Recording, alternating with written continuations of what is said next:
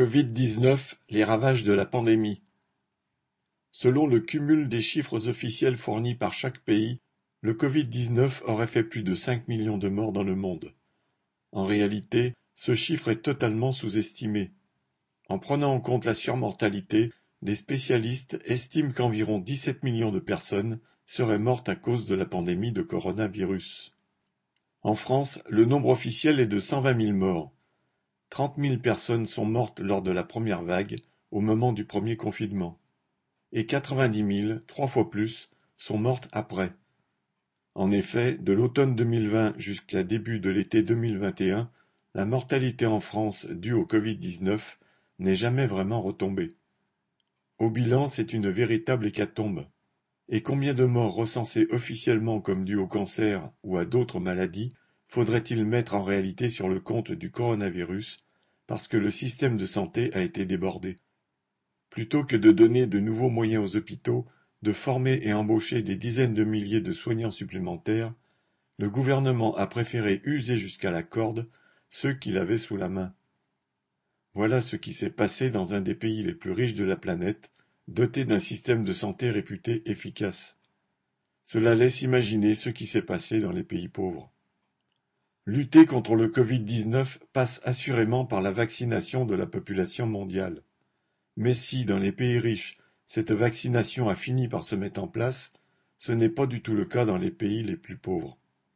D'après un communiqué publié le 21 octobre par l'ONG Oxfam, les États des pays riches n'ont livré à ce jour que 261 millions de doses du vaccin contre le Covid sur les 1,8 milliard qu'ils avaient promises aux pays pauvres soit à peine 15%.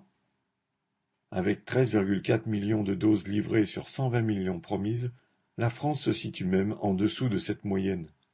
Quant à COVAX, qui est un partenariat mis en place par l'Organisation mondiale de la santé, OMS, pour aider les pays pauvres et avoir accès aux vaccins anti-Covid, selon le même communiqué, il n'a reçu que 120 millions de doses sur les 994 millions que les trusts pharmaceutiques s'étaient engagés à lui fournir, ce qui représente à peine douze pour cent. Comme l'a déclaré une représentante d'Oxfam, citation, ces entreprises limitent artificiellement l'offre et elles accordent toujours la priorité à leurs clients riches. Dans les pays pauvres, la situation vaccinale est catastrophique. En Afrique, seulement 5% de la population est vaccinée. Bien sûr, tous les dirigeants des pays riches savent que l'éradication du Covid-19 ne pourra être réalisée qu'au niveau mondial et que plus on attend pour vacciner, plus on risque de voir apparaître des virus mutants, rendant les vaccins actuels inopérants ou réduisant leur efficacité. Pour gagner cette course de vitesse, il faudrait commencer par imposer aux trusts pharmaceutiques de produire massivement les doses nécessaires, de les vendre à prix coûtant et de faire passer dans le domaine public les brevets et les technologies liées à ces vaccins.